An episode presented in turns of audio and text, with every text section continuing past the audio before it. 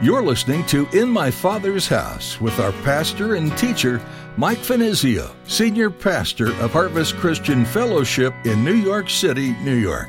In my Father's house, there's a place for me. In my Father's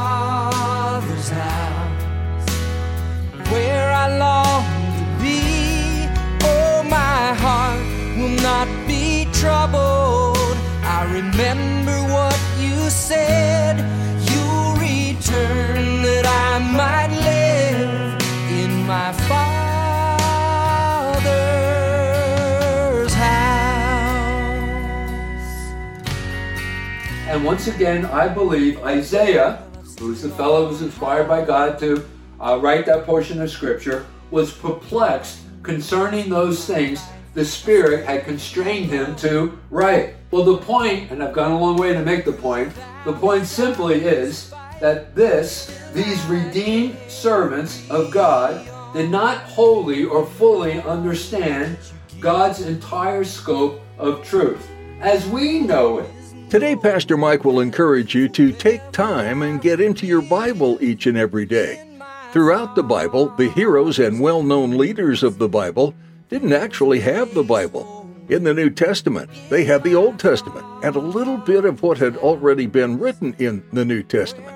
But we today have the counsel of the entire Bible. We have access to a massive collection of wisdom and history spanning thousands of years.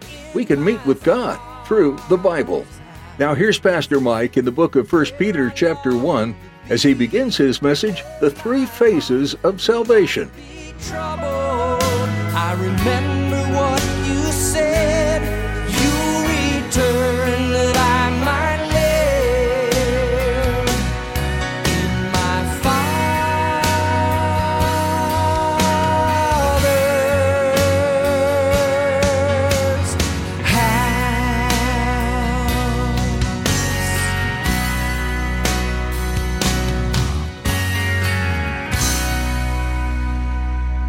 So let's get right to it. Why don't you go ahead and grab your Bibles?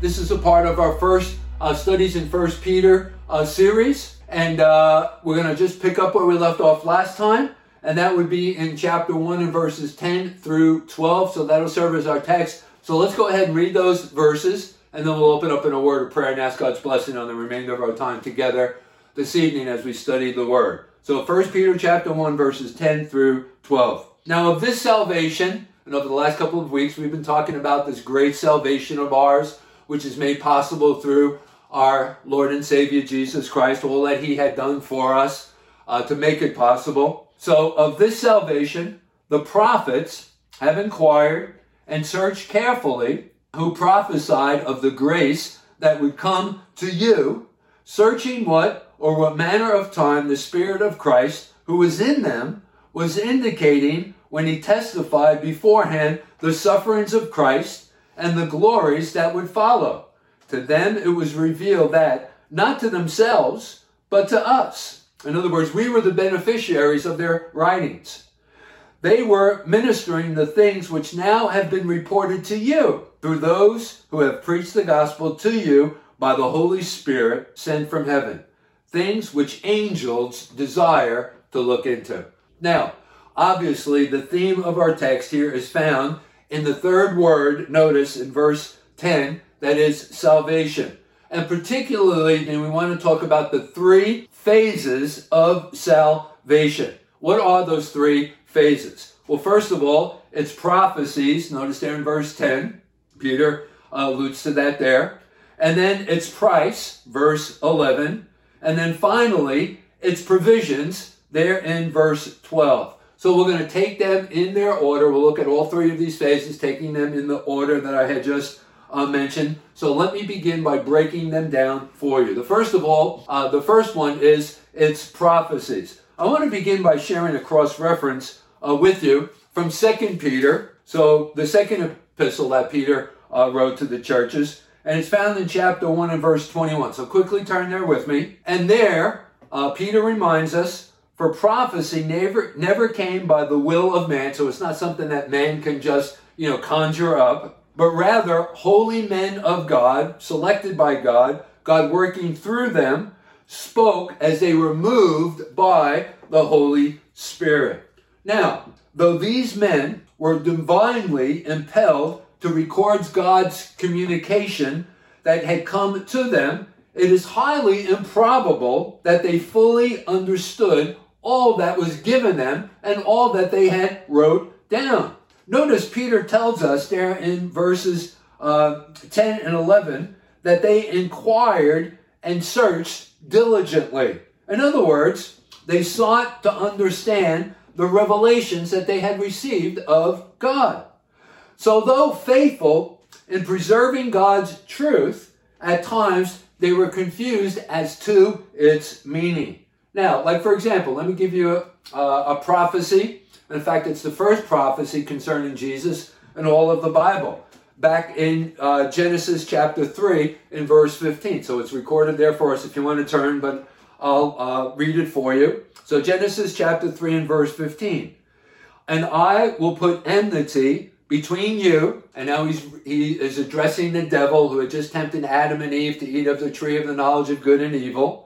So God is addressing the devil. And I will put enmity between you and the woman, and between your seed and her seed. So the suggestion here is that through her seed, that the devil would ultimately be defeated. And of course, that's a reference to Jesus Christ. So this is the first prophecy concerning our Lord in all of the Bible.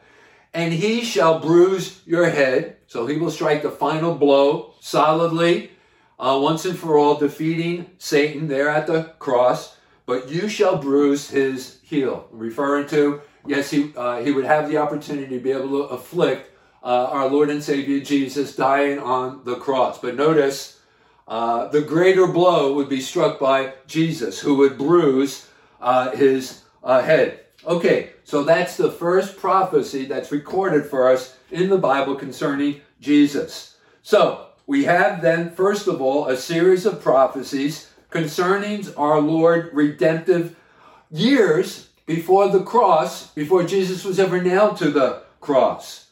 God made it known that he would provide a eternal victory over the devil and sin. But let me ask you a question.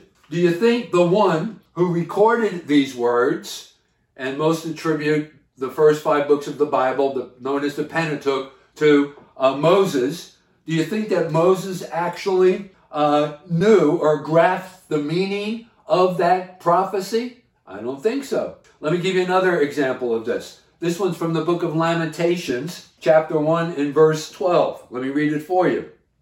Is it nothing to you all you who pass by, now this is a prophecy concerning Christ's death on the cross, behold and see if there is any sorrow like my sorrow, which has been brought on me, which the Lord or God the Father has inflicted in the day of his fierce uh, anger. Okay, so Jeremiah, who is the writer of the book of Lamentations, gives us another prophetic picture of the cross. And here he draws our attention to the indifference of millions to the sufferings of Christ on the cross for our sins, giving no care or thought to his gracious provision of salvation. And I can hear God crying out uh, in this verse of Scripture. But anyway, I'm sure Jeremiah didn't understand, even while he wrote it, he was inspired by the Spirit to do so. I'm sure that Jeremiah didn't understand the full implication of his announcement. So, just another example of this Isaiah chapter 53, uh, one of the more familiar verses of Scripture, I'm sure, for uh, many of you, depicting the sufferings of Christ. In Isaiah chapter 53, if you turn there with me, verses 4 through uh, 7. Surely he was born, he has borne our griefs and carried our sorrows, yet we esteemed him stricken, smitten by God, and afflicted. But he was wounded for our transgressions, he was bruised for our iniquities, and the chastisement for our peace was upon him. And by his stripes we are healed. All we like sheep have gone astray. We have turned every one to his own way. And the Lord has laid on him, that is Jesus, the iniquity of us all. So what we have here is a minute, detailed account of Jesus' crucifixion and its purpose. And once again, I believe Isaiah, who's the fellow who was inspired by God to uh, write that portion of scripture, was perplexed concerning those things the Spirit had constrained him to write. Well, the point, and I've gone a long way to make the point, the point simply is that this, these redeemed servants of God, did not wholly or fully understand God's entire scope of truth as we know it, fully declared in the Bible and confirmed by Jesus himself. Like, for example, in Matthew's Gospel in chapter 13, in verse 17, Jesus put it this way Many prophets and righteous men desire to see what you have seen and did not see it, and to hear what you have heard and they did not hear it. So I want you to think about that. We are a privileged group of characters possessing God's revelations in their entirety with the possibility of comprehending and understanding them.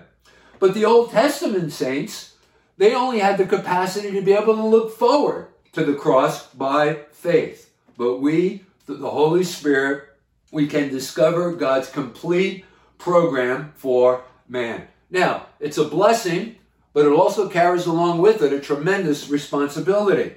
Because we are told, like for example in Luke's Gospel in chapter 12, Jesus himself said, with a greater knowledge of truth often comes greater responsibility to obey it. But here's the problem regrettably, privilege often leads to neglect and procrastination.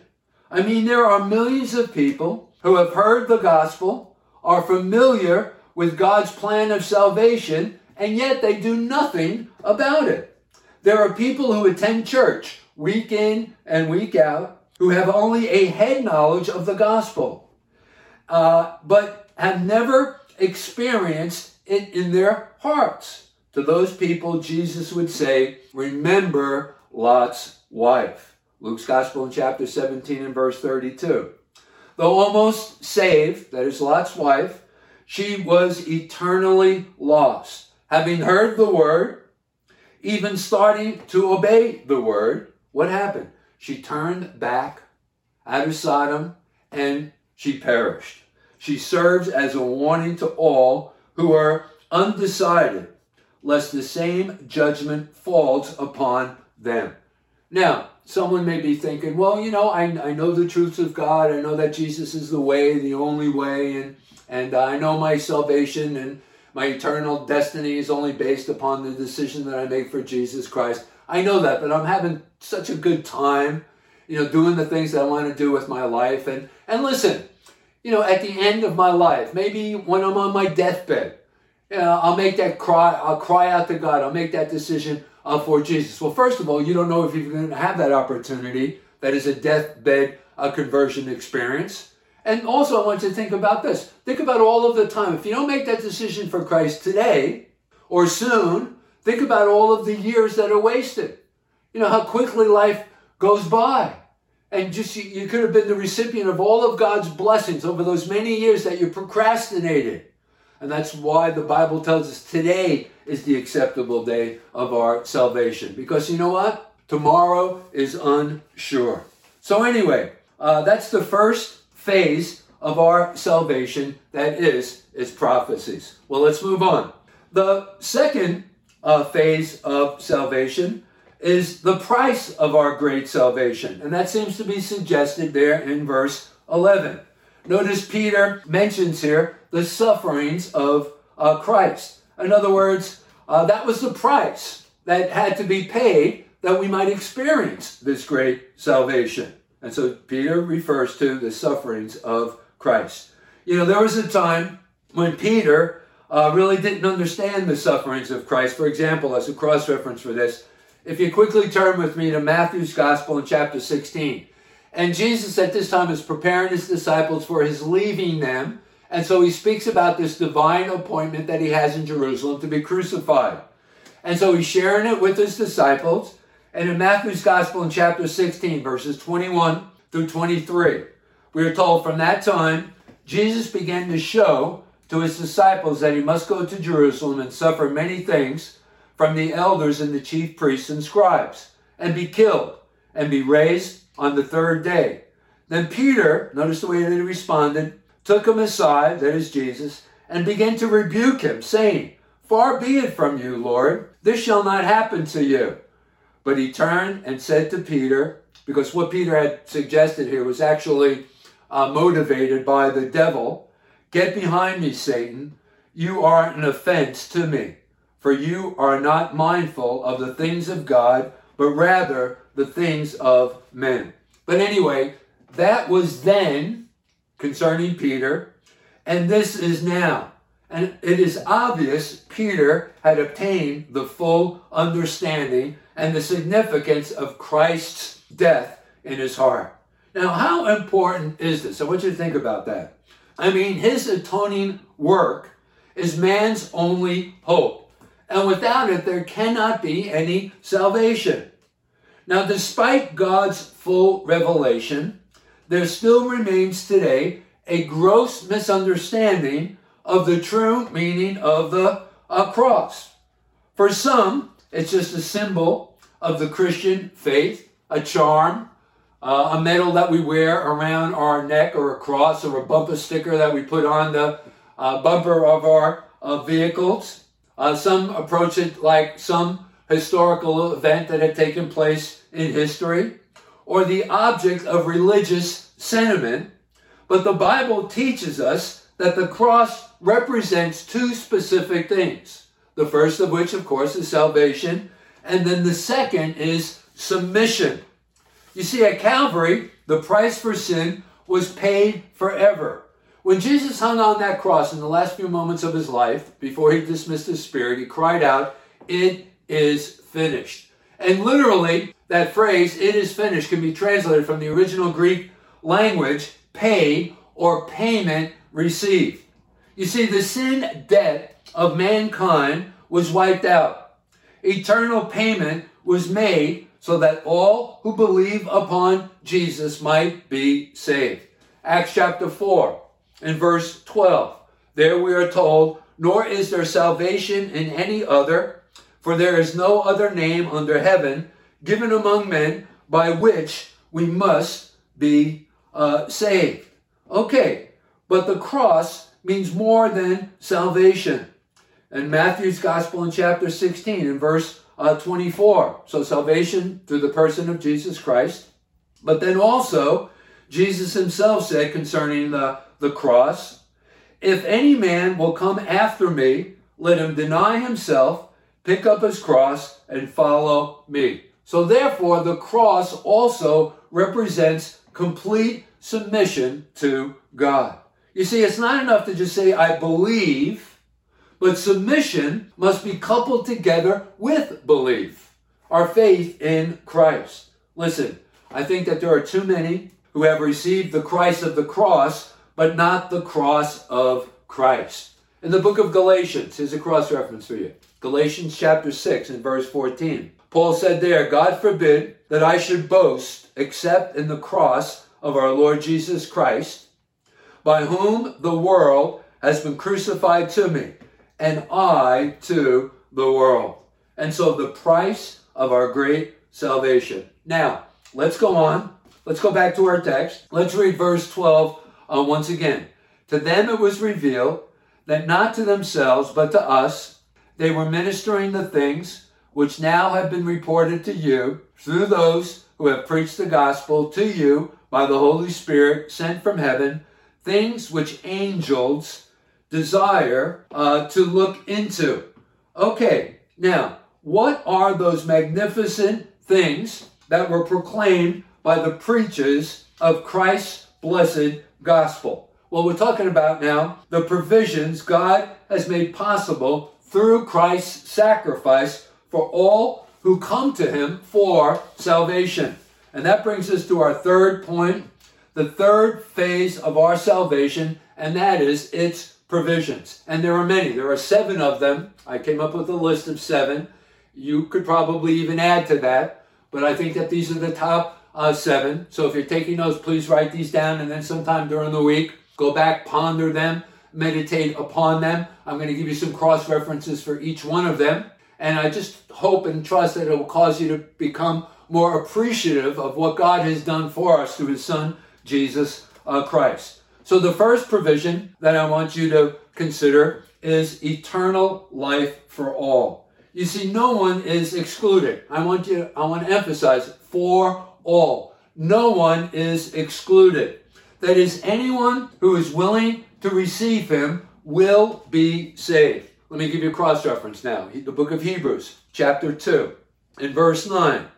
There, the writer declares, But we see Jesus, who was made a little lower than the angels in his becoming a, a man, for the, for the suffering of death, crowned with glory and honor, that he, by the grace of God, might taste death for everyone. And so the first provision, eternal life for all, no one is excluded. Anyone who is willing to receive him will be saved. The second provision is simply having fellowship with God, which was made possible also by Jesus. Let me give you a cross reference Ephesians chapter 2 and verse 13. But now in Christ, you who were once were afar off, that was our uh, state prior to our making a decision for Christ, our BC days before Christ days is the way that I always refer to it, but have been brought near. How? By the blood of Jesus Christ. So therefore, now we have fellowship with God. So that's the second provision of our salvation. Thirdly, we have access to God in prayer through our mediator. In 1 Timothy, in chapter 2, in verses 5 and 6. There we are told that we have access to God before our great high priest, our mediator, who is Jesus Christ. 1 Timothy chapter 2, verses 5 and uh, 6. Fourthly, the fourth provision, that is, the righteous demands of the law are forever satisfied, delivering the believer from its bondage. Like, for example, in the book of Colossians, here's a cross reference for you, chapter 2, in verse uh, 14. Having wiped out the handwriting of requirements that was against us, referring to the Old Testament law, which we were unable to keep, which was contrary to us, and he has taken it out of the way, that is Jesus, having nailed it to the cross. And so, therefore, the righteous demands of the law were forever satisfied, delivering the believer from its bondage. Fifthly, through this great salvation, we have provision for the forgiveness for our sins, which is assured. And that is, we'll never stand in judgment before God. Ephesians chapter 1 and verse 7. In him we have redemption through his blood, the forgiveness of sins, according to the riches of his grace. In my Father's house, there's a place for me. In my Father's house, where I long to be. Oh, my We're so glad you joined us today on In My Father's House for our continuing verse by verse study through the book of 1 Peter. If you'd like to hear more messages from Pastor Mike, please visit our website at harvestnyc.org. You can also listen online by going to the Resources tab. Otherwise, you can find them on OnePlace and search for Harvest Christian Fellowship or Pastor Mike Finizio. You can also watch our fully recorded services on Vimeo. Just follow the link at our website. Again, that's harvestnyc.org. We also invite you to subscribe to our podcast. Just search your favorite platform for In My Father's House with Mike Finizio. If you're ever in or near the Midtown Manhattan area and are looking for a church home, come visit us here at Harvest Christian Fellowship.